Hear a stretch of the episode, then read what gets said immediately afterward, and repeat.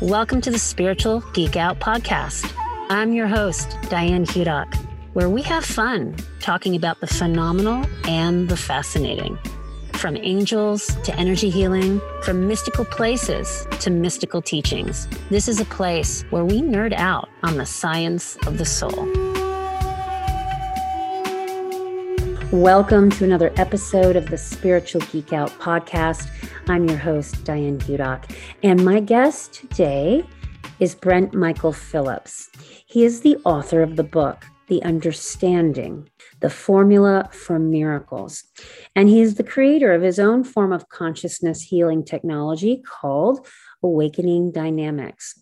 In this talk today, we begin with his potent personal story of strife, tragedy, illness, loss, all of it. And its impetus that parlayed him from a hardwired MIT scientist and successful internet programmer into being a teacher of quantum healing technology. We talk today on such fundamental aspects of the universe, such as witness consciousness, the power of getting out of one's head, the vehicles for coherent manifestation, the uncertainty principle as it relates to healing, the issue with herd mentality when you are trying to transform your life, and how our subconscious programming determines really what is possible for each and every individual in their life. I really hope, as always, that you enjoy this talk and all the episodes and that they serve you well. Well, Brent, thank you so much for being on the Spiritual Geek Out podcast. I've been uh, excited to have you on the show for a few months now, and uh, here we are. So, welcome. Excited to be here. This is great. Great. Well, let's uh, let's start for those that aren't familiar with your background. You have a really great story.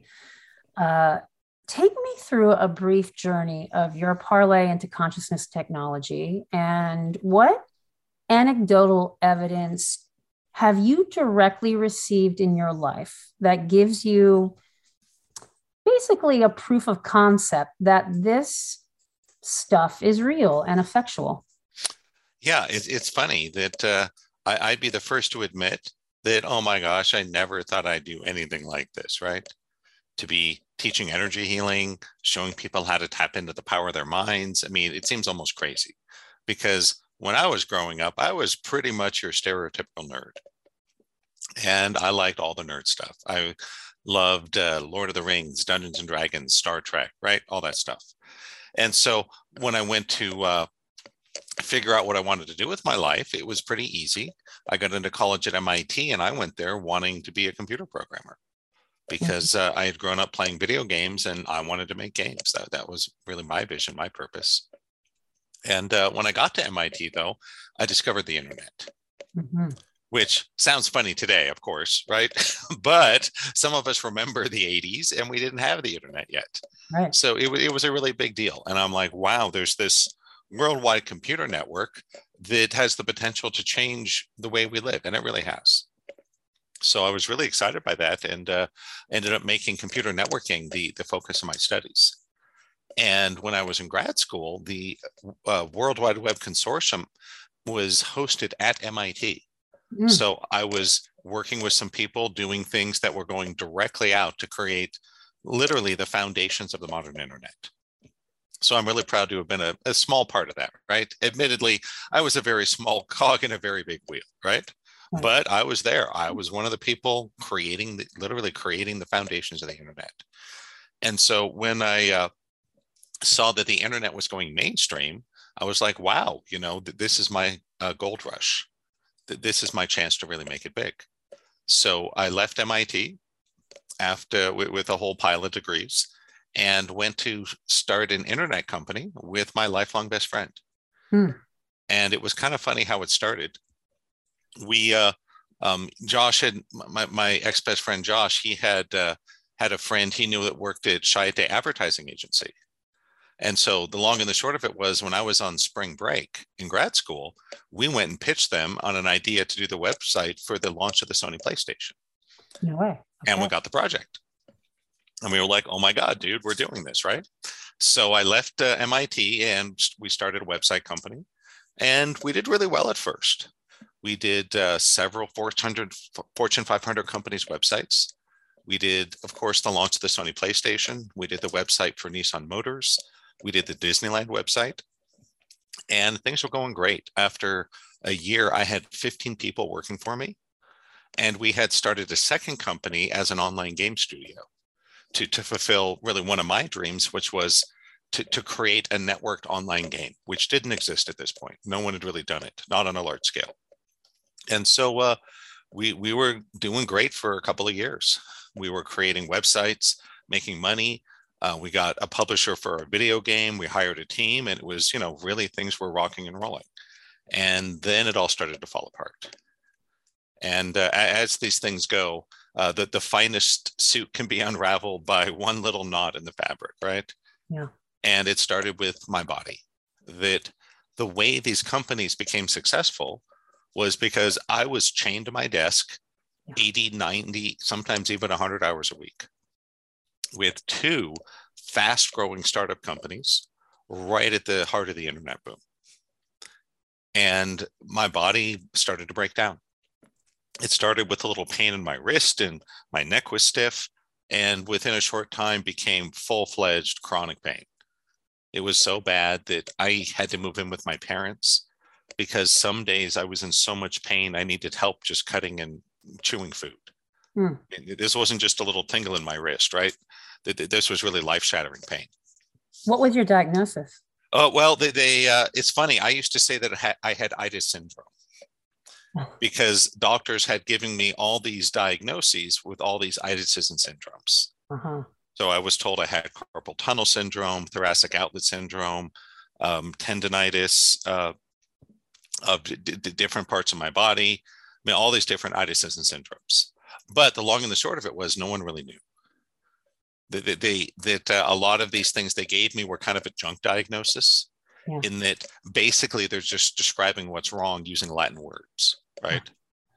It'd be like saying, you know, my elbow hurts in, in Latin is basically the diagnosis. And it's like, sorry, that doesn't really help me, right? But I went to doctors and I spent three years going to different physical therapy and movement retraining and ergonomics and all this stuff, right? Trying to get better. And it was frust- so frustrating because I wasn't getting better, I got worse and my ability to work went from 80 hours a week to 60 to 40 to 30 to 20 to about 10 that uh, when it was really bad every hour i spent on the computer i needed two hours to prepare and uh, treat myself after mm. So if i was on the computer for three hours that was six hours of treatment and it was ridiculous and i, I didn't know what to do uh, but it was then i had a ray of hope I actually got accepted by the top doctor at the Kerlan Jobe Physical Therapy Clinic to have an appointment. And that was a big deal, right? I'm like, oh my God, this is a guy that does surgeries on Olympic athletes and the Lakers and the Dodgers, right? Yeah. And I really thought he was going to be able to do it. So I'm like marking the days on my calendar, right? Just can't wait to, to meet this guy. And I go in to see him. And he's this kind of stately looking Southern gentleman wearing a suit, sitting behind the desk. And he looked at my files. And he looks at me and he's just like adjusted his glasses. And he's like well i'm sorry son but there's nothing i and a doctor can do for you. You're always going to be in pain and you never be able to work. And i was just like what? Yeah. And evidently uh, he had chosen my case because he wanted to meet me and because uh, he he thought it was interesting that i was probably their most difficult client or patient and that I had been through three years of therapy and I didn't get any better. I got worse. And so they didn't know what to do with me. And he actually put me, recommended me for a permanent lifetime disability and told me, please don't come back oh because God. we can't be using our scarce resources on impossible cases. That's a great approach to the Hippocratic Oath. Yeah. So that was, uh, you know, they, they declared me in uh, in their little terminology permanent stationary which basically means no matter how much treatment I got, I wasn't going to improve. So that was kind of the end of the, the conventional medicine. And I was depressed because I went, uh, told my friend, and I thought he would be all with me, right? I thought it'd be all, hey, buddy, hang in there. I got your back. We'll get through this together. Right. And it was just the opposite. It was like, well, sorry, Brent, if you can't work like you used to, then you have no place here. And I got fired from my position in both companies that I had founded and built up right with my own blood, sweat, and tears. And he turned around and sold the website company for millions of dollars behind my back. Wow. Yep. So I was left living with my parents who were then about to go get divorced. So I was losing my uh, free rent and I was with living with terrible chronic pain. I was told I could never work again. Uh, and I was looking forward to a lifetime on disability. And it, it was it was really devastating. And oh yeah, I also lost my best friend and my multi-million dollar company. And I had a broken heart because my best friend had also been secretly dating the woman I was in love with. Wow. So it was it was pretty much a grand slam. It was just, you know, boom, knocked out. And it was devastating. I started day drinking, using drugs. I was suicidal. And uh, I was very lucky that uh, I didn't totally spin out of control because I had a friend of mine turn me on to positive thinking and alternative medicine. And he was like, hey, Brent, when you know those doctors don't know what to do with you, maybe the, the alternative treatments can work. And I went full bore into it. I was totally gung ho, Mr. Alternative Medicine. And long story short, I spent five years chasing treatment. Another five years, right? After three years of conventional, five years of all these things. I did acupuncture and herbs and cleanses, and I used all these different magnets and chi stimulators and electrical machines and vibration machines and chi machines. And I mean, I did all these special diets. I took you know, like 50 different supplements every day. I mean, I could go on and on, right? Yeah. Just trying to find the thing that would help me. And it was so frustrating because I didn't get better. I got worse. No matter what I what what I did, nothing really made any difference. Do you think that's because you had a belief that none of it would work um, underneath? I, I think you're right. That I, I didn't think this consciously. Yeah. Right. But I, I had some deep seated belief that this wasn't going to work. Right. And uh, it's really interesting. One of the physical things that happened was I, I didn't know it at the time. I had contracted Lyme disease oh, when I was in grad school. And that was one of the big reasons that none of the treatment worked. Uh, I also learned, again, took me years to discover this stuff. I'd also been suffering from chemical poisoning from aspartame. Wow. So my body was really wrecked but the, the, no one could figure out what was wrong and they couldn't make it they couldn't help me. And so at the time uh, i was really desperate so i had signed up for an experimental surgery. Because uh, one of my physical therapists had sent me to, to see this doctor who had this experimental treatment and i was accepted into the program which was great. And i had the surgery and when i woke up from the surgery my right arm was paralyzed and I was like, oh crap, right? As bad as things were, right? Now I can't use my arm. Are you kidding me? Right. And, uh, you know, the, the, the doctors, the therapists tried all sorts of things. They couldn't get my arm to move no matter what they did. And it was uh, about four or five months later, I had had another surgery and still, still, still couldn't use my arm. And then I met this crazy healer lady named Terry and uh, she, she, had come recommended to me by, by uh, one of my aunts. And i had talked to her and she's like oh brent don't worry about it. You just have a lot of subconscious blocks. Just you know come have a session with me. Well we'll take care of you. Don't worry. And i'm like yeah lady whatever right? Because i had done reiki healing and pranic and, and other things like that before and you know it felt nice but it really didn't seem to do anything for me. But i went and had a session with her and she talked about the power of the subconscious mind and how we can use a theta wave brain state to access it and did this process of subconscious block clearing with me. And, it was all very interesting but i'm like you know w- what does my belief about my childhood have to do with my arm right? I didn't see the connection. And it was all very interesting at the end of my session. She's like okay brent you know we're going to take care of that arm for you now. I'm like yeah what? You got a new one for me right and so she said, Oh, don't worry. And she did a healing process, which to me, it just looked like she kind of closed her eyes and went into a trance for about a minute, right? And it was the craziest thing. There was this loud pop and crack that came out of my arm. Like it was like a little firecracker went off. Mm. I remember I was like, whoa. And I remember Terry opened her eyes and she's like, okay, dear, let's try your arm now. And I'm like, oh my God, I couldn't believe it, but I could move my arm again. I don't know what this crazy lady did, but something changed. Something went pop in my elbow and I could move my arm again. It's just like the surgery never happened. Right. And so that that was truly a miracle. And that's what turned this very uh, pessimistic, cynical, scientific engineering guy into a healer, in, mm-hmm. into someone who teaches and practices intuition and contacting higher beings and using the power of the mind. Pretty crazy, huh? Not so crazy, I think, for a lot of people listening, because most people, at least my audience, knows that we're multidimensional beings. But I sure. hear you 100%, like, yeah. especially from where you're coming from. Yeah. Wow, that's heavy duty. What a journey.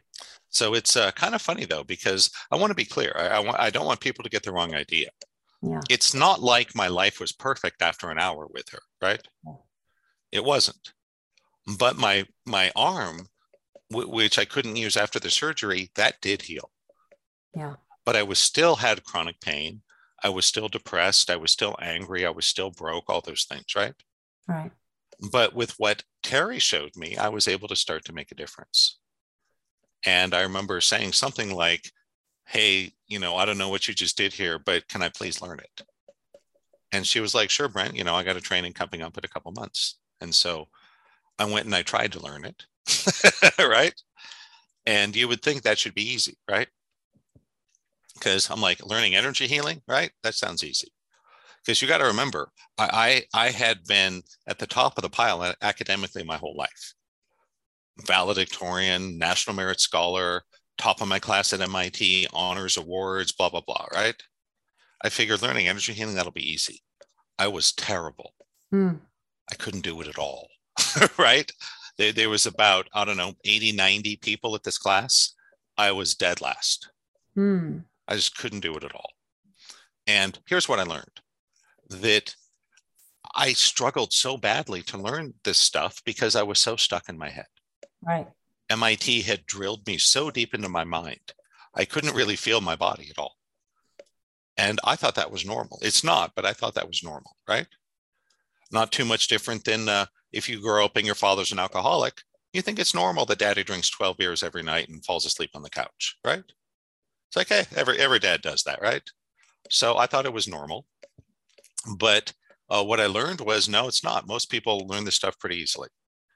So when, when I learned, when I realized I wasn't going to be able to learn this the, the traditional way, I had a great insight. I realized, hey, I, I don't have this natural gift for healing and intuition that some of these people seem to have, like Terry, right? But I did have a world class education and background in science and engineering. So I decided I'm going to go reverse engineer the healers, starting with Terry. And that's that's what I did. Hmm. And it, it took a lot longer than I thought. When, when I started this journey, I thought it might take six months. It ended up taking about 10 years. So it was a lot harder than I thought, took a lot longer, but I think I was successful. Mm. I worked with some incredible people healers, mystics, shamans, gurus, intuitives, right? There's really some amazing people out there who can do some pretty wonderful things. But what I learned was most of them, they do it through a natural gift or a talent. That many of these great healers and people with these mystical gifts, they don't really understand what they're doing or how it works. And that's a problem because when you don't know what you're doing, you can't really teach someone else to do it like you. Now, can you? So I saw that there's a, a big opportunity in the world to create a system that's based on real life use cases, engineering and science, rather than just throwing together, you know, throwing together a story. And I figured out little by little what the great healers were doing. There is science behind these things you can identify exactly what's happening. And that's what I want to show people is how this stuff works. Yeah. There is a formula for miracles. It's not necessarily uh, scientific in the sense that it's not like your cell phone that you can turn it on and turn it off and make calls. but it is highly reliable. And it's pretty simple that all of us have incredible power. We have the power to heal our bodies. We have the power to create wealth. We have the power to find love, happiness, right? But most of us have never been shown how to use the power we're given. Right. And so we end up using it to cause harm because we have no idea, right? And I want to show people that this is technology. That's important to me. That many people think that these kinds of things, right? Being a healer, being an intuitive, etc., that it, either you're a psychic or you're not, right? Like it's a gene you're born with. That's nonsense. Everybody can learn to do this. It is a learnable skill. Sure, some people have a talent, they'll learn it faster and more easily, but that's true of everything, isn't it? Right? If well, you look at musicians, some people are born with a talent and they can play the drums or the guitar, right? Others have to work at it, but everybody can learn this, every single person. Right. Well, I think you're touching on something, and especially from your background, Brent, um, which is very emblematic of kind of what you're explaining your experience was, which is to me, you're describing, uh, dare I say, a fact that inner technology, which you're really accessing and talking mm-hmm. about and passionate about now, has nothing to do, nothing to do with intellectual knowledge, which you had a plethora of. That's right. And you can't use your brain or your smarts to get into the realm of the inner realms or That's the divine right. or God consciousness or whatever. So yeah, a lot of these healers, and I'll throw myself into that mix. I, I have a great uh, awareness, an acumen of what I'm doing, but also um, I have no idea how it's working. I know in the quantum that being not relegated by time or space, that things are coming quicker than the fast than the speed of light, or at the speed of light, because light travels at the speed of light. yeah, it's pretty fast, huh? right. But can I can I compute that in my brain? No, and I'll never be able to. And I I'm okay with that. We're not. I don't think we're meant to do that. But I, I, I really get that. I think eh, we are all so conditioned, um, or many of us, I should say, uh, on this planet to have a plethora or our value, our identity can be associated with those degrees and that level of having a certain amount of intellectual knowledge. But that's not what heals and you found that out. That's right. I would and, love. Yeah. Go ahead. Yeah, go ahead. You're, you're right. It's uh, the, the way uh, my, one of my uh, teachers put it. He would say that the ego and the mind cannot put food on your plate. It can just push it around. I love that. That's great. Yeah, and I, I think that's largely true. You know, the, the mind can be used to create texture and drama. It's it can be very interesting, right? Right. But it's not really creating something real. Right. It's not. It's not moving us closer to our goal right? right. It's it's like people that uh, um, b- believe in sort of the simplistic law of attraction hype. Right. It's like, well, you know, it, that that's okay if you enjoy doing it for fun, but don't expect it to make you rich, right? Right. Right. I, I like to sit in a hot tub. That's nice, right? I don't expect it to make me rich. if I want to make money, I'm going to have to go start a business or get a job or make an investment, right? Right. And you know, but the, but at the end of the day, you're exactly right. This is not something that can be fully um, in, created in a deterministic way. Right. That by its nature, the formula for miracles is probabilistic, not deterministic. In other words, we can give you probabilities of different things occurring, but it's never complete control. Mm-hmm. If we look at, for example, great uh, a story that comes out of MIT, my alma mater. You've probably heard about the MIT blackjack team, haven't you? Yes. It was a, it was a real thing. Yeah. Uh, what people don't understand is it wasn't one time. It's something they did every year for like 20, 25 years. Mm. And what they would do is they would recruit undergrads at MIT as juniors, train them for six months, and then you go on two trips to Las Vegas on spring break. Once it's a junior, once it's a senior. And I had a friend of mine that I used to do Taekwondo with that was on the team twice that went on the trips. And here's the thing that when you play blackjack, if you play with what they call perfect play, right? Just knowing the odds without counting cards, you will win about 49% of the time. So if you play enough hands, you'll lose money on average, right? Right. If you play perfect play and you're counting cards correctly, your chance of winning is 51 to 53%, depending on the rules of the game. Okay. So that that's not a big difference, is it? No. Looking at two, three percent, right? But it's a game changer, isn't it? Yeah. Because at 51%, you're winning on average over time. Correct. At Yeah. 49%, you're losing on average. And here's a crazy thing. My, my friend Steve, this is what he told me. The first trip, they lost money. They actually came out a little beneath where they went in. The second trip, they made a whole bunch of money. And that is what I mean by probabilistic. That by learning to use this formula for miracles, by changing the code within us, we can make adjustments to how things go in life. Mhm. It's not control. It doesn't mean you win every time, right? Right.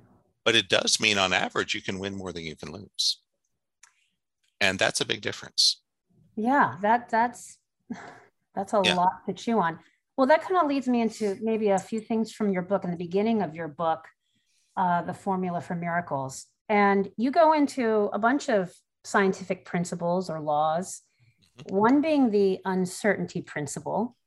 And I guess the first question I have around that is what is its relevance in service to explaining an empirical basis for spiritual law or phenomenon? So it's a great question. To, to give a full answer, I'd need about an hour. Uh, don't worry, I'm not going to go on for that long here, right? Cliff notes. Cliff notes. Yeah. So the, the big picture, what we recognize is that the, the uncertainty principle, w- without getting into the nerdy details, tells us that we don't know what's going to happen in the future.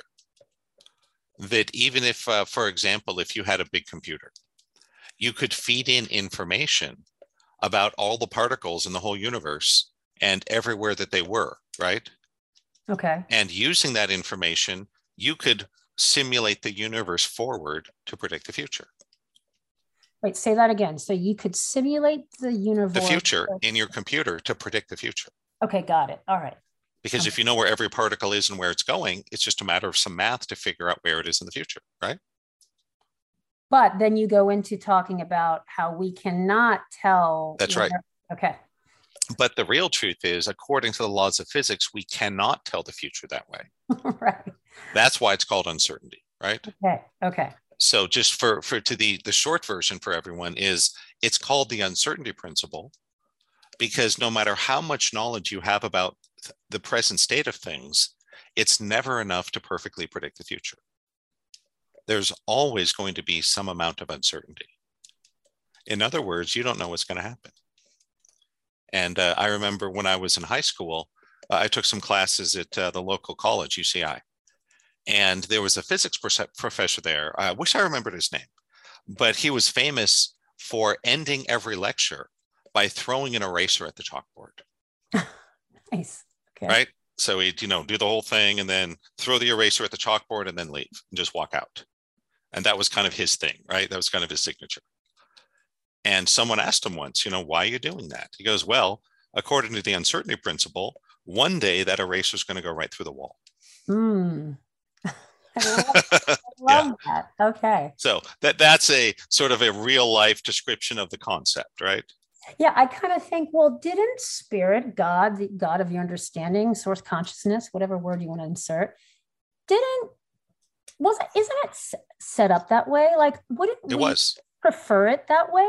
It's kind of like I have a lot of people that reach out to me that want to be on the show that are psychics or mediums or you know um, readers, and they want to give me like kind of a sample reading. I'm like, I, I don't want to know my future because Sure. I know that I can, through my own suggestibility, influence.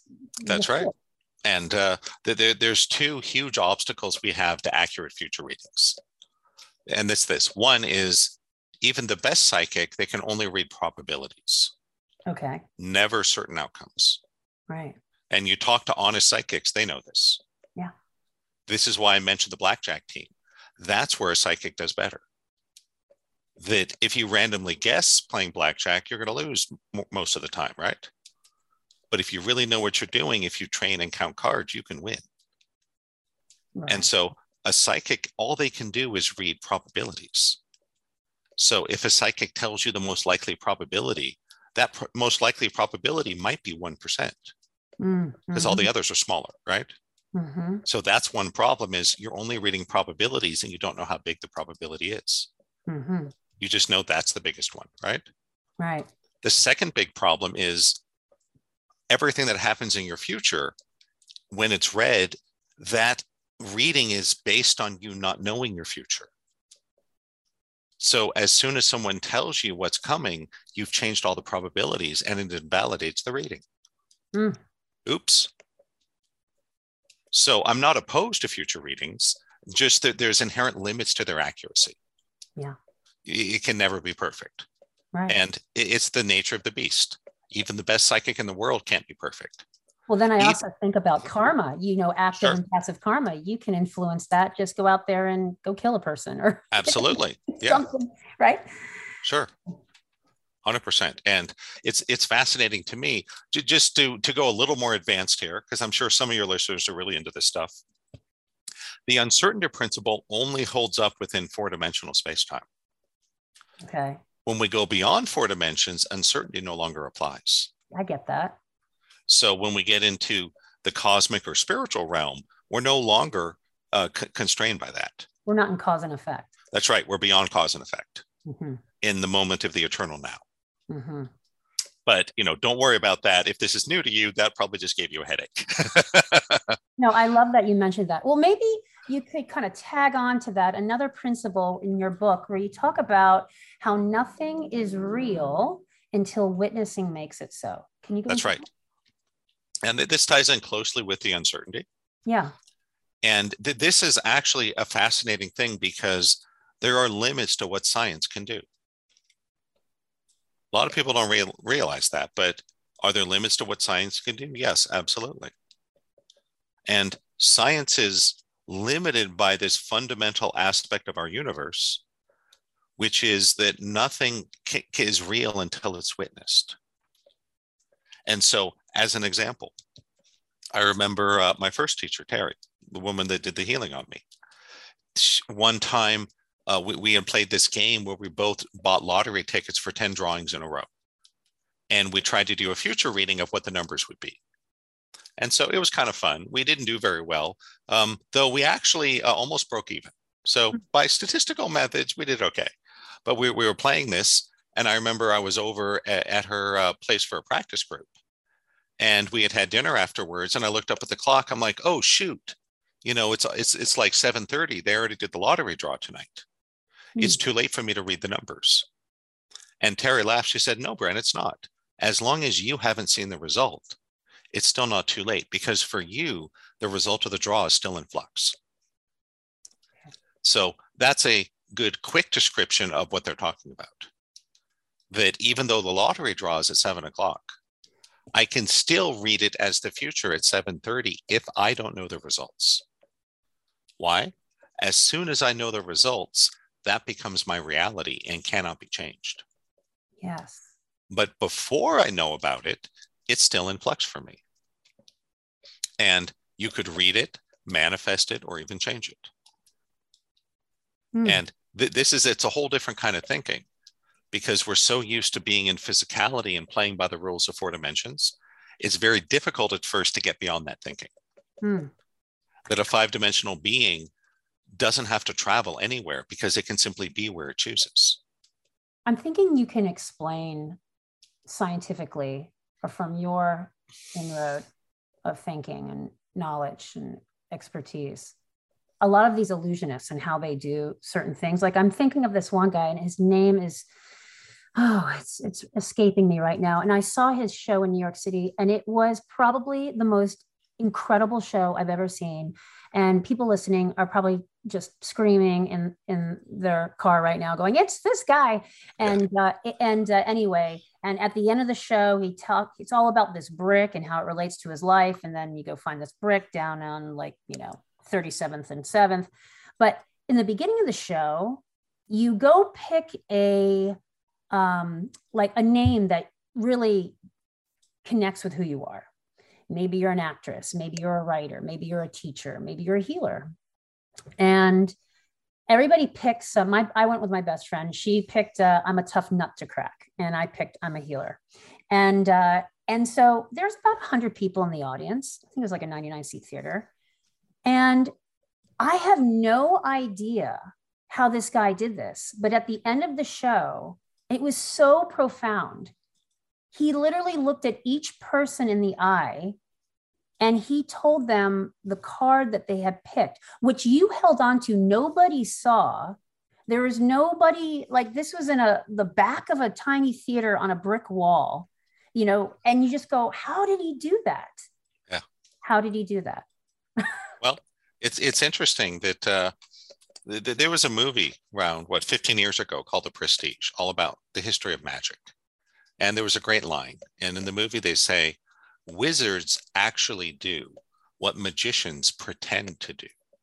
Ooh, okay. And I think that, that that's a great distinction to make. Ooh. That I'm interested in wizardry. Illusion and magic is great. I enjoy magic, right? But to me, that's just entertainment.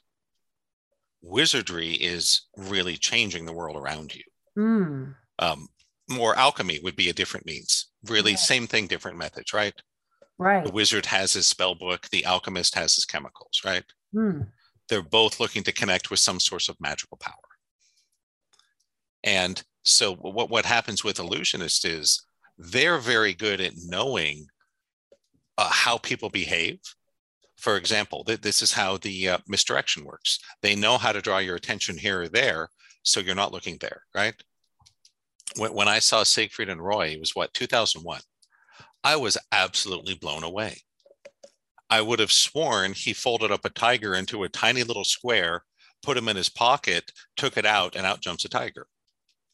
And you know that's not possible, right? Right. So how do they do it? What what they do is they're they're very great students of the human mind, and they know how to cold read people. They combine that with illusion as well as oftentimes there's a lot of nefarious tricks going on too. Now, I don't know who, what show you're referring to or this person or how it works, right? But I could um, start immediately imagining a lot of ways it might have been done. Uh, how was it done for sure? I don't know. Hmm. But I do know that for pretty much all these sorts of things, there's an answer, but it's usually some combination of misdirection, uh, great coordination, right?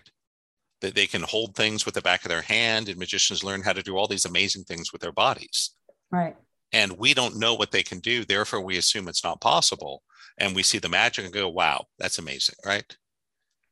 Uh, so i don't know for sure but i do know that magic is is is certainly real and as is wizardry. And i'm here to find people that want to be wizards. Mm-hmm. that don't just want to look like they're changing the world around them that actually want to do so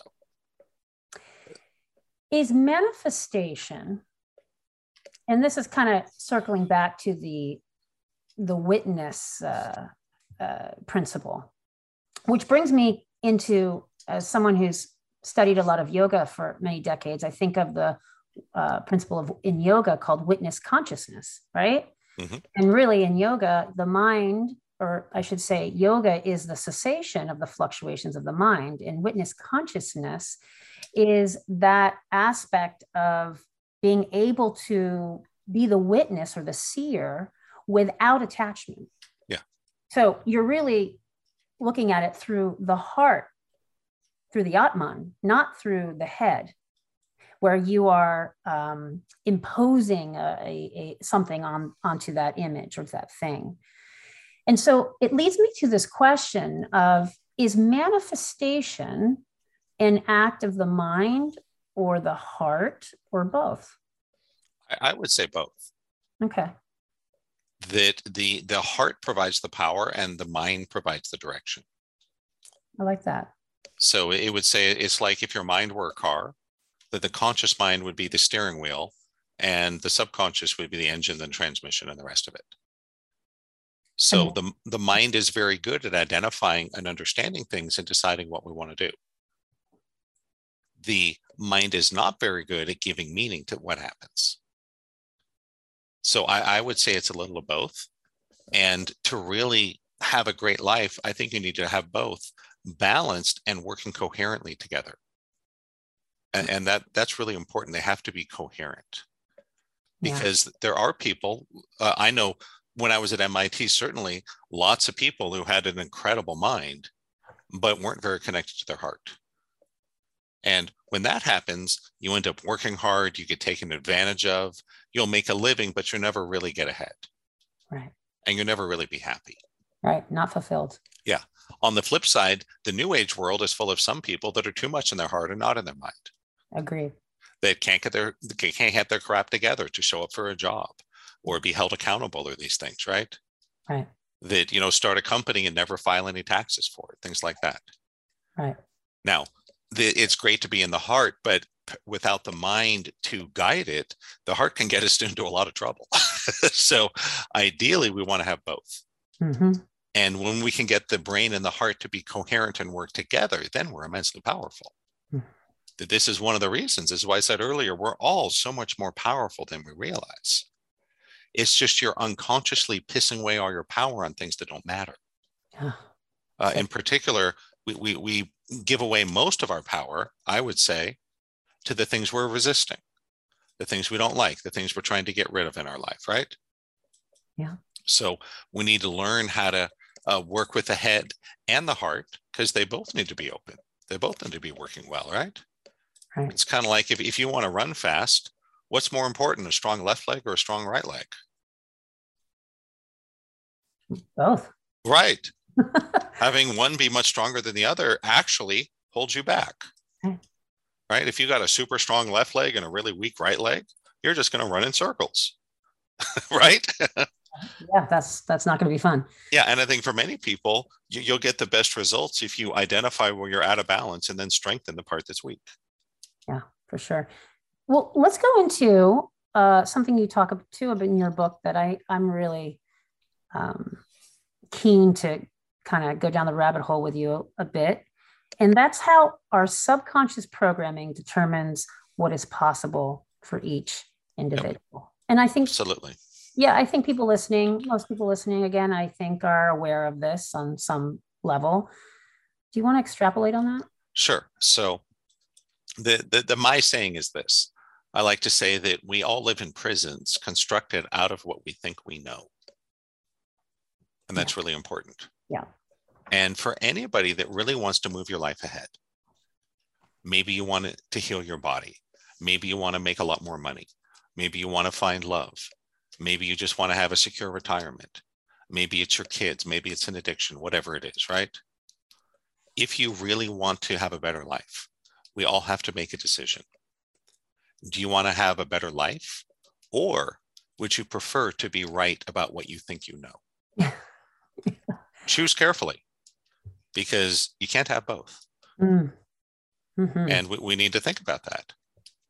And it, it's unfortunate. Most of us tend to choose what we think we know over growth and transformation and having a better life. and uh, I'm tired of being sick and tired of having right. same old, same yeah. old. A good example would be um, for for me and almost all my students. We have friends and family that are skeptical about what we do. They don't believe in energy healing or the power of the mind or any of that, right? Yeah. And so you go, well, what, what do we do with that? Well, what, what we recognize is for people like that, they've just decided unconsciously that their idea of reality is so comfortable to them, they're not willing to threaten it. Mm-hmm. Mm-hmm. And so it's much easier for them to just go, oh, it's bunk, than to have to re-examine, hey, what if I'm wrong about this? And it's this is so key for our lives because I remember when I first met Terry, that's such a low point, right? I was broke. I was near homeless. I was living with near constant pain. I was believed I could never go back to work or recover my life. I had lost millions of dollars. Uh, my parents had divorced. My father was dying. I mean, I could go on and on with all this stuff, right? Mm-hmm. I had mm-hmm. a surgery. My arm was paralyzed. Now I can't even drive myself, right? I can't brush my teeth. It's hard to even use the bathroom. And it's like, wow, what's going on here? At that time in my life, I would have sworn that what I believe to be true is irrelevant. What I used to think was what we believe or feel, who cares? It's irrelevant. There's just a truth of reality that's out there, and that's that. That my belief about it is irrelevant. I could not have been more wrong. Oh hmm. my God. I thought I was so smart, right? I had all these academic accomplishments, right? You know, I crushed all these different standardized tests, near perfect scores, high grades, you know, awards, achievements, honors, blah, blah, blah, right? And I missed such a fundamental thing. I was so wrong about this thing I thought I knew.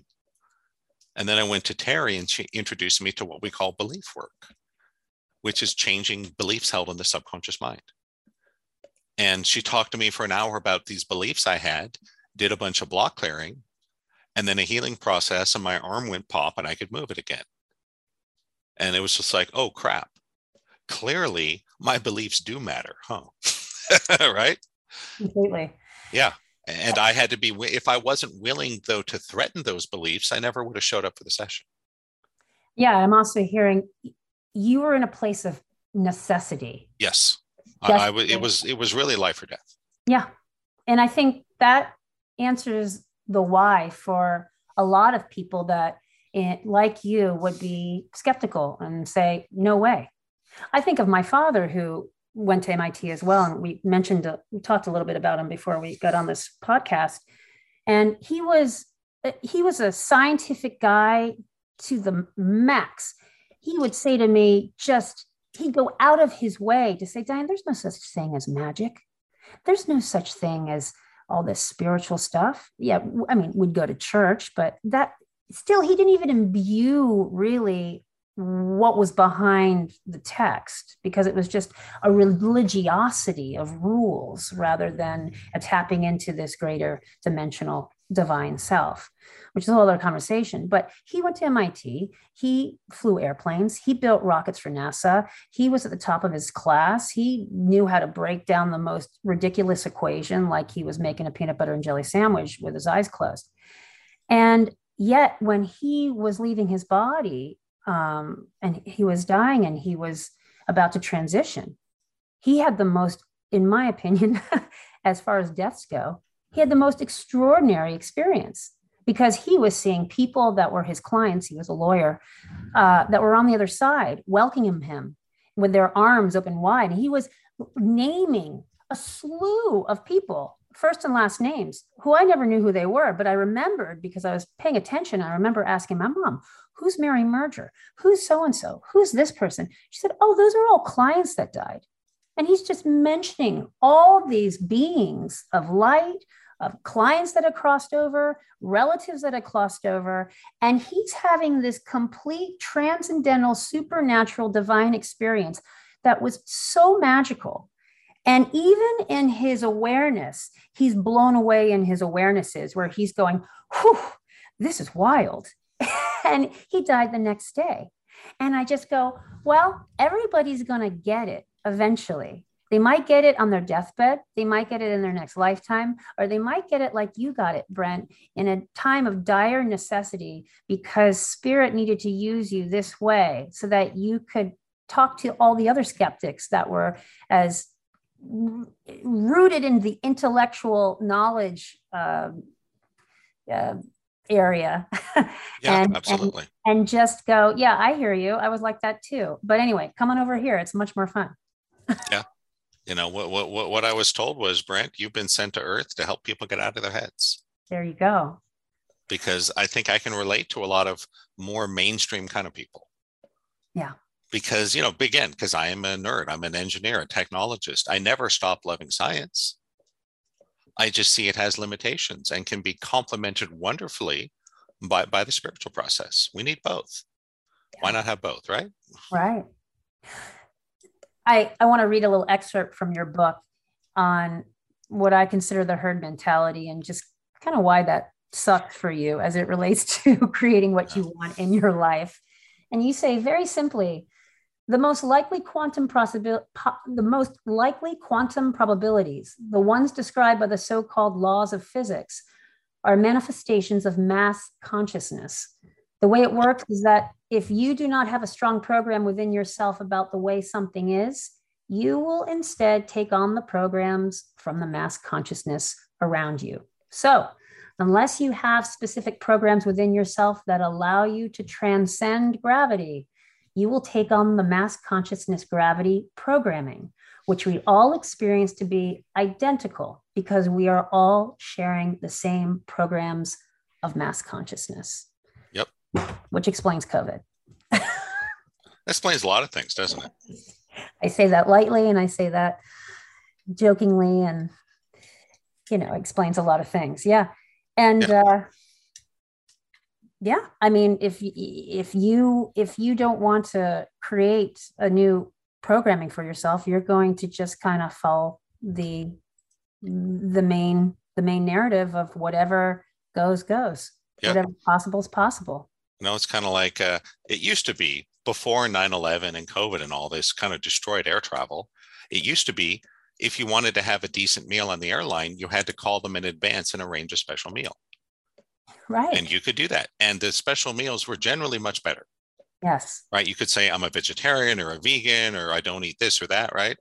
Yes. And they would make you a special meal. And they were almost always much better than the standard stuff. Right.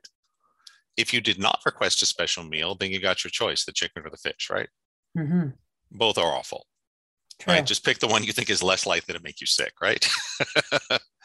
and so consciousness is like that if we're willing to go do the work to arrange the reality we'd like to experience, it's so much better. If you don't, then you just get the mass produced stuff.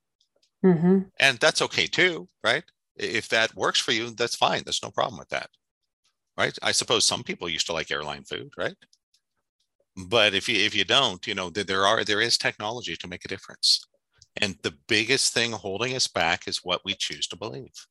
It's really that simple because once we're emotionally invested in a belief system, it's very difficult to challenge. Do you think belief has an influence on healing? It, it's isn't just an influence; it's almost the whole thing. So, can you heal someone? Let's say someone doesn't know if it works. Can they receive any degree healing, or do you? Um, it depends. Okay. Can they be healed? Yes.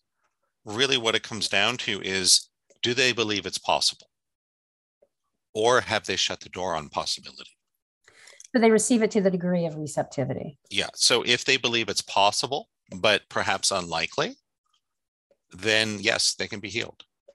If they're absolutely convinced that this is not real and couldn't help, uh, almost certainly they cannot be healed. With you on that. And, and this is this is why it was so important for me to have a background in science, because when I went to go see Terry, I knew that it was possible it might work, even though I didn't expect it. Why? Quantum physics.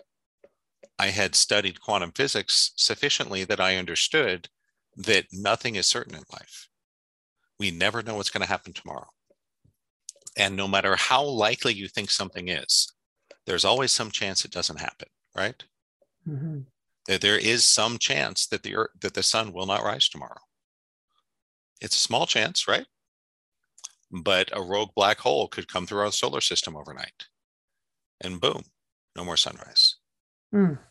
but short of that we expect it right so all all that a miracle needs to sneak in is a little crack so if you believe it's possible just highly unlikely that's good enough and sometimes the skepticism can actually help because remember i didn't think anything would happen when i had my first healing session with terry but I think that actually helped because I didn't have a lot of expectation or attachment. Right, right. Right. If I had gone with, oh God, lady, you got to fix my arm or I'm screwed. Oh, please, you're my only hope, right? That would have killed the process. I would not have healed. That's too much attachment, too, too much control with the mind. But I went in with, hey, you know, this cost me a hundred bucks and an hour of my life. I hope it helps, though I don't think it will that that was actually okay. That actually was good enough. So for the for the for those listening, you have friends, family that are skeptical. I hear you. The the worst thing you can do is try to convince them. The best thing to do is use these tools, use this technology, improve your life, make more money, be more charismatic, improve your health, feel better, find friends, find love, right? Whatever you need. And when the people around you see the changes in you, they're going to get curious. They're going to want to know what's going on, right? Hmm. And when they ask, play a little hard to get. Right? It's like, you know, they, they, that, that cute guy in high school that finally asked you out. Don't just be like, oh God, I go out with you anytime. Just say when, right? No, no, play a little hard to get. Yeah, Go, you know, Friday doesn't work for me, but how about how about Saturday for lunch, right? right. Just play a little hard to get, and you know that that'll just reel them right in. Right. Little contrast is good for. Yeah, uh, yeah, yeah. A little bit of what, what they call the push pull in the dating industry. That's right. That's yep. right. Um, I got a little million dollar question for you that you okay. probably only a million? Shouldn't it be a billion dollars now with inflation? Why limit myself? I mean, well, it's just a million dollars. Just isn't what it used to be, right? you I can't even true. buy a house in a lot of nice neighborhoods in California for a million dollars, right? Don't tell me what you can get for a million in Los Angeles here by the freeway. Yeah. Oh, yeah. Um, so yeah, this what a trillion, quadrillion question, quadrillion dollar question that you probably can't answer. I don't want to put that out there as a probability. That's just an assumption. Mm-hmm. But um, I really want to hear how you answer it. So that's why I'm asking you. Sure. From your your brain, your consciousness. So in your book, you mention that it's important to recognize that science provides us with the foundation upon which miracles can be built, right? Yep. And indeed, quantum physics has shown us that the foundational nature of reality is that, as you say, anything can truly happen. Anything's possible, the possibilities are infinite. So, my question is how can we as humans reach the level of mastery over our own internal gravity programming so that our personal subconscious programs take over the place of the mass consciousness programming and gravity so that we can fly? Uh, I have an answer. It just it's a tough one. Okay. Is you have to get uh, so embodied that you have enough consciousness in your body and mind to bend the laws. Okay. And that's a process. Um, it's uh, the way I would do it is through the advanced work. That mostly here we've talked about the the, the more uh, fundamental level of healing learning to access intuition, right? Doing healings on the body, clearing subconscious blocks, things like that. There's a whole advanced side of awakening dynamics involving the quantum field work. And it's a little hard to talk about, very advanced, phenomenally, mind blowingly powerful. So, of all the people that, that I've known that have done some amazing things, uh, my mentor Carl would be top of that list. And he would say that, yeah, I could put my arm through the wall, but one of two things would happen. Either you just wouldn't see it, your your mind would just map it out so you didn't see it or it would drive you crazy. Why would it and drive you crazy? because it breaks your paradigm. We're not supposed to be able to put our arms through walls. Unless you're ready to see that right unless you're ready to see that. And most people aren't ready. And so it would literally break your mind. And he knows this because he did it with someone. And the guy went nuts. He was a very successful lawyer. Uh, just he became a bum lived on Skid Row for 20 years. Dang. Eventually recovered. Okay. But th- we have to be a little careful with his consciousness. You, you, need to know what you're doing. It's it's really powerful, right? I, well, it's spiritual energy, and yeah, anything that's that powerful can can be harmful if you misuse it. Agreed. Right. Well, the, atom- atomic energy powers many homes, but it also kills a lot of people with radiation, right? Yeah, good point. That, that there's a, there, there is danger here. Yeah. And but but that is the where we get out of the head. And in the advanced work, really the way I would describe it is that when we're born, our bodies are full of consciousness and life energy. We are little pieces of God, right? And as we grow up, things happen to us, we slowly squeeze the consciousness out. It's like squeezing the toothpaste out of a tube, right? And one day there's no toothpaste left. And we got to get it back in there. And so using these more advanced movements and quantum field entrainment techniques, we can actually get the consciousness back into the parts of our body that have lost it. And th- this is literally how you get someone out of their head. It's the only thing that works. And with enough uh, quantum energy in your body, which will take years or decades to build up, you could potentially break these laws. Now, I've never broken gravity myself, but I have broken the law of time. How? What did you do? Uh, I, I, I could give a couple experiences. Okay. One was I was bending time. Uh, I was it was about two o'clock. I was actually driving to Las Vegas for a seminar from LA, and I needed to get to the hotel by three, but it was 85 miles away, and there was too much traffic to drive more than about 60 miles an hour. So I just you know did a manifestation process, threw in my favorite CD, which I know is exactly 72 minutes long and I arrived at the hotel 56 minutes later, never having gone faster than 60 miles an hour, which is mathematically impossible in multiple ways. One, I listened to the whole CD in less than 60 minutes. That's impossible, right? I traveled 80 miles in under an hour, never going over 60 miles an hour. Mm-hmm. That's impossible. So that was a little one I had a few years ago um, I went super deep into the quantum field with my advanced group uh, earlier this year at a live music show. And we went so deep into the quantum field, it was the weirdest thing. It seemed like the whole concert lasted five minutes. But when I look back on my memories of it, I had a, at least an hour and a half worth of memories. And that makes no sense. Say that again. You had I if I thought back to all the discrete memories I had, yeah, they added up to about an hour and a half. Okay. But I would have sworn it was less than five minutes. Wow. Okay. Yeah. That's what I mean. You can break the law of time. So right. gravity, and part of it is also not being attached to it. If it's like, oh boy, I'm going to convince the skeptics, I'm going to show everyone, go on Oprah and levitate. No, good luck. Won't work. Now, does that have something to do with that principle of um, what is uh, i guess it's the principle of relativity where speed slows down what is it 50% when you go at 50% the speed of light yep you create greater mass right correct your your your mass expands and time slows down right so we can't speed, travel at the speed of light because we'll incinerate or blow yep. out whatever so but when you're we're healing well, I have a couple questions around kind of what you're talking about. Mm-hmm. Are we dealing with anything with the principle of relativity when we're bending space and time? Um, yes, but we're really doing it through the quantum lens. Okay. And w- one of the challenges of science today, it's really the challenge of the last hundred years. Okay. Is integrating quantum physics and general relativity. Okay. That is the at least the, the greatest challenge in fundamental physics.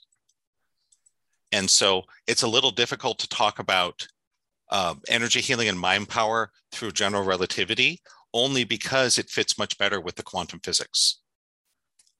And we, at least conventional scientists, have not reconciled the two. There are some people out there that have some really fascinating theories that might work, but nothing that's been proven. So I would say it's more about quantum physics. However, it is my personal belief that healing energy travels faster than the speed of light because it is a quantum effect. I would agree and with that. I would love to have an opportunity to work with like an astronaut in orbit, or even better, like on the moon, right?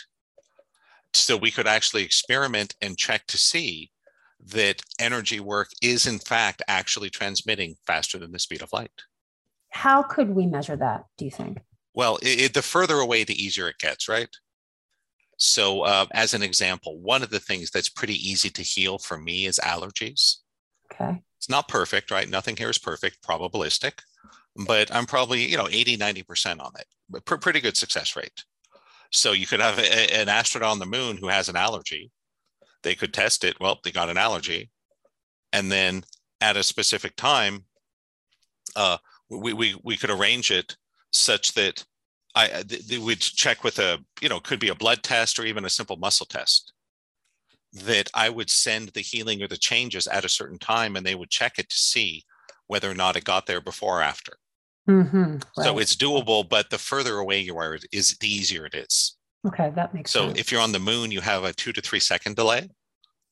Okay. That's hard to test. It's possible, but you got to really put a lot of thought into it. On Mars, you're like eight minutes away. Okay. So if we had someone on Mars, I think it would be pretty easy to test, right? Because I would say, well, you know, uh, let's change this belief on you. You're not going to hear that till eight minutes after the shift happens, right? Mm. So you could test it in the middle to prove that wow, healing does. It, it's possible to either prove or disprove. I don't know what would happen, right? We haven't done the experiment. Yeah, that's fascinating. But it it is possible to arrange an experiment that would show one way or another the speed at which it travels. Right. But I'm pretty convinced this is a quantum effect that goes faster than the speed of light. Mm. Okay. Well, you helped your mom heal, or you say instantly heal from yep. cancer. And I have two questions around that. Mm-hmm. One is, how was it instant, and how did you measure that? And number two, what visualizations and commands from the theta brainwave state did you implement to cause that healing to take place? So, first question is, uh, how did we measure it? Well, pretty easy. Uh, okay. My mother had had some health issues. She went to the doctor. They ran tests and was like, "Oh God, you're dying of cancer." And they sent her in to have a to have a biopsy to diagnose it. So between the biopsy and the surgery, my mom told me about it because she had to have surgery to, to remove the, the affected body parts. And she, she had told me about it, and we had arranged a healing session. And so I got together everyone I could, all my teachers and you know mentors and colleagues, and before the healing, I spent about 30 minutes on the phone with her doing block clearing, very similar to what Terry did with me. Same thing I do in my webinars, private sessions, teach people in classes, right? Get the subconscious really clear. Then we just did a, a group healing process. And what my mother said was she felt this intense warmth running through her that part of her body that it was really tangible and then she had the surgery. It was maybe three days later. And the, her doctor was astonished. All the cancer had vanished. Mm. And it was what, 10 days or something between the biopsy and the surgery? And the, her and her uh, oncologist was like, you know what? You know, I don't know what happened here. I've never seen this in 30 years. But somehow all the cancer somehow left your body since we did the biopsy. Wow. Why yeah. the theta state? Well, th- there's a whole lot to this technology. Okay. Just like if you ask me, hey Brent, how do you build an airplane? There's there's not one there's not a simple answer, right? There's a lot of different pieces. So consciousness is like that too. There's a lot of pieces to consciousness technology. And on my journey of reverse engineering the masters, that's kind of what I figured out, right? It's too much today to get into all the tools of higher dimensional living. But I'll talk about one piece right now that's easy. For those that want to go deeper, come to my Healathon live webinar. Uh, I'll go through all seven and do some demonstrations too. So you can actually experience this stuff. Right? It's great to talk about it, but it's better to do it. So the theta wave specifically, this is one of the first things I learned is that the research done at Stanford and other places for the government in the 60s and 70s, they did research on remote viewing and the power of the mind and all this stuff, right? And the research concluded that all of these paranormal phenomena are strongly associated with the theta brain state, okay. which is important because the theta state is normally only accessed when we're asleep and having a dream in what's called REM or rapid eye movement. So, in order to create miracles, one of the pieces is you need to learn how to create the same brainwave pattern when you're awake and conscious that you get when you're asleep and dreaming. And that's one of the gifts that Terry gave to me. She showed me how to do that and how to make it really simple and fast for people. So, my goal is to make it really easy for everyone to learn to heal their bodies to clear subconscious blocks, to manifest things into their life, right? The first steps of the journey into awakening dynamics is learning to get your life better, right? We got to heal your body. We got to get you to make more money, be, be feel better, be happier, right? Then we transition into the advanced work, the quantum field work, really just just to surrender the ego and fully embrace the flow of divine life through us. And I know that sounds a little new agey, but it's what we're here for as long as we're living from the mind and the ego, there's going to be friction and, and suffering. And we're going to feel alone, we're going to feel unloved, all this stuff, right? Once we learn how to harness this power we have, things can change. It doesn't always change overnight. right? That my frozen elbow healed instantly in the first hour. It took me 10 years to really make a difference with money. I'm not saying it's going to take the listeners 10 years. That's just what it took me, right? It took me 10 years to find love. It took me seven years to, to build my intuition to where I trusted it. But you can do it. Every single person can do it. And the theta wave is actually one of the easier pieces, but without that, you're stuck because the theta wave is like this magical key that unlocks the subconscious mind. Okay. So if you're able to use access the theta state when someone's awake, you can go in and make changes straight to the subconscious. Got it's it. pretty profound. And that's one of the first things I want people to experience. This can be learned in a couple hours. Mm. And it's incredibly powerful. That's I mean, great. heck, at the very least, you can clear all your allergies, right? I did. I, I had a, a blood test done. I had like 37 different things I was allergic to. I healed 36 myself. One I had to go to Terry for help for, but I cleared everything. And you can go take the blood test and it'll show it's gone, right? That, oh. that this is good to do to show that your mind really has the power to change reality. It really does. It's not a magic wand, right? It's not make everything exactly the way I want it. But we do have this ability. You just need a good teacher to unlock it. Agreed. Well, we're all equipped with the source code within our DNA. Agreed. Yep. We are. One more question, and then I'll let you go. Just curious, what specific things do you do every morning to get you on the grid of Sure. consciousness? What do you So- do specifically? Th- th- There, there's two things that I do. Okay. One is I, I start every day with a very short meditation of simply being as aware as I can of my body and what's happening around me. Real simple. To, to really get present in backing your body for the day.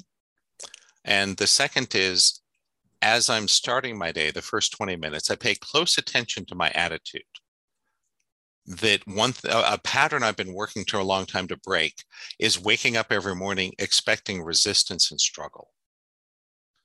Because my life was so much struggle for so long. Every day it was like waking up into a new nightmare. And I used to say that the only time I'm I, I'm actually happy on this planet is when I'm sleeping. Mm. That the waking hours are just a big nightmare, right? And so I'm very aware of am I expecting difficulty today? Am I dreading the day? Am I worried about it? Or am I simply present, trusting the divine plan to bring me another day of exciting adventure? So it's a little different than most people, but you know, I've done lots of morning routines. This is what really works for me. Because I found that 20 minutes into your day, you've already set the tone, haven't you?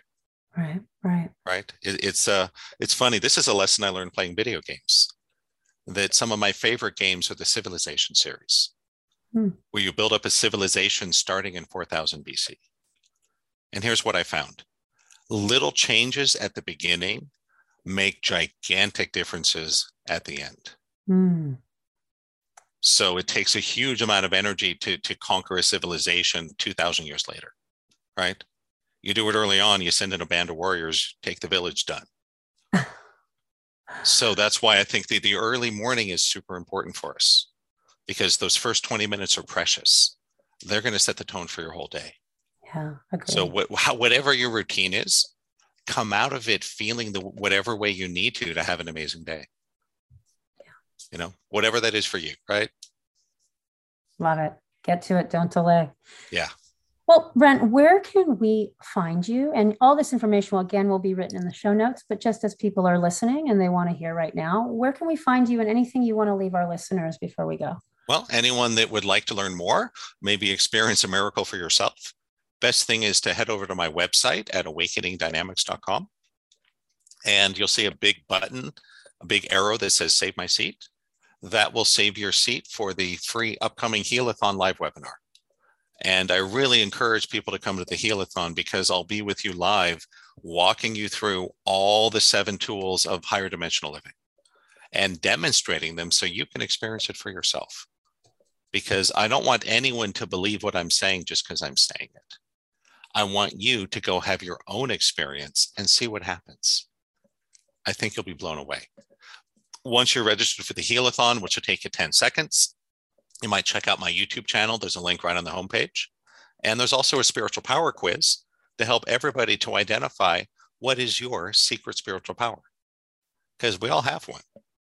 But most people have no idea that they have this enormous gift and power hiding within themselves. So I'd, I'd love to reveal that for you. I'd love to show you how to use this power. What is your secret spiritual power, Brent? My secret spiritual power is I channel the laws of the universe. Hmm. I'm a science intuitive. Uh, I don't want to say I'm on the level of Tesla or Newton, right? But I, that kind of thing. Mm-hmm. That I can just look at something and have a sense of how it works. And this is the exact power I had to tap to reverse engineer the masters. Mm. I look at my life, I go, you know what? Not just anybody could do this. It took a very particular set of skills and talents and backgrounds and education that is exactly what I had. That must be a coincidence, huh? Mm. Divinely ordered, I would say. Yep. I used to think I was so good at engineering because I was super smart. Turns out I'm not that smart, but I have this great intuitive gift to know how things work. So there you go. Beautiful. Thanks so much for your time, Brent. This was so um, just such a juicy conversation, and you answered many of my nerdy questions. So I'm grateful. oh, this is great. This is exciting, and you know, I really hope that we can reach some people, give them the technology to really make a difference in their lives. Ah, ditto. Thanks again. Awesome. Hey guys, thanks for checking out the Spiritual Geek Out podcast. If you like what you're hearing here, check out more by subscribing on your favorite platform or go to spiritualgeekout.com.